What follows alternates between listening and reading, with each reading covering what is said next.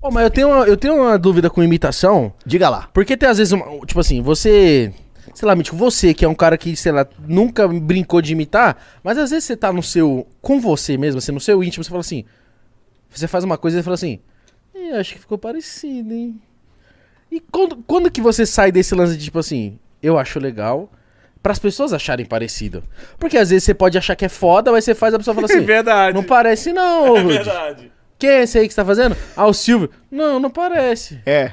Esse é o da Atena, não é? Não, mano. É a pior coisa do mundo Porque isso. às vezes tem, um- tem uns- umas paradas que você imita e você fala assim, eu sei imitar esse cara.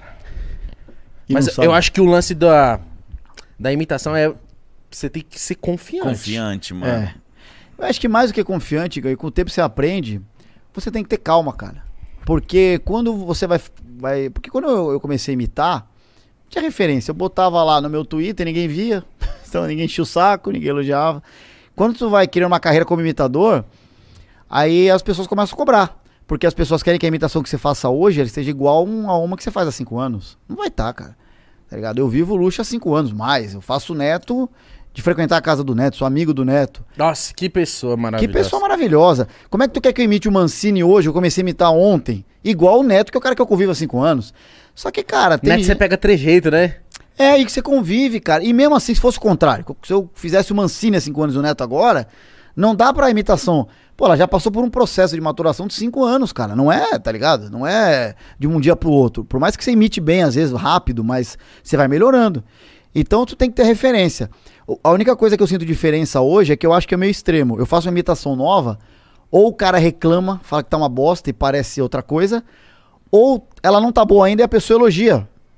Então, entendeu? Pros dois lados é ruim. Puta, aí é foda. Se não tá boa a pessoa de elogia, é foda, né? É, porque às vezes a pessoa gosta tanto do seu trabalho, ela ponto de achar que tudo tá legal. Às vezes pra ela tá, mas pra você não tá. Por isso que eu tenho, por exemplo, o Erlan é um cara que trabalha comigo. Um- Bom, um queridaço que Deus mandou na minha vida também. É um cara que faz tudo, mano. Me dá um monte de ideia. E ele é uma referência. Olha, Erlan, tô começando, eu tô. Eu não vou fazer aqui, mas tô estudando imitar o Daniel Alves. Erlan, tô. Ele, cara, tá parecendo o Andrés com o sotaque da Bahia. Tá. Aí, tá ligado? Aí é da hora, pô. Da hora. Porque ele já me mostrou aonde Não. que eu tô errando.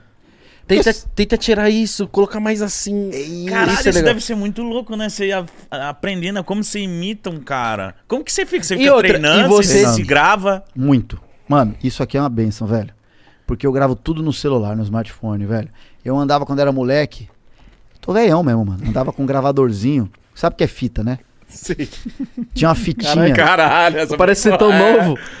Sabe o que é fita. Eu andava com um gravadorzinho, uma fita dentro, mano. E, e você não consegue editar, você tem que gravar por cima pra editar.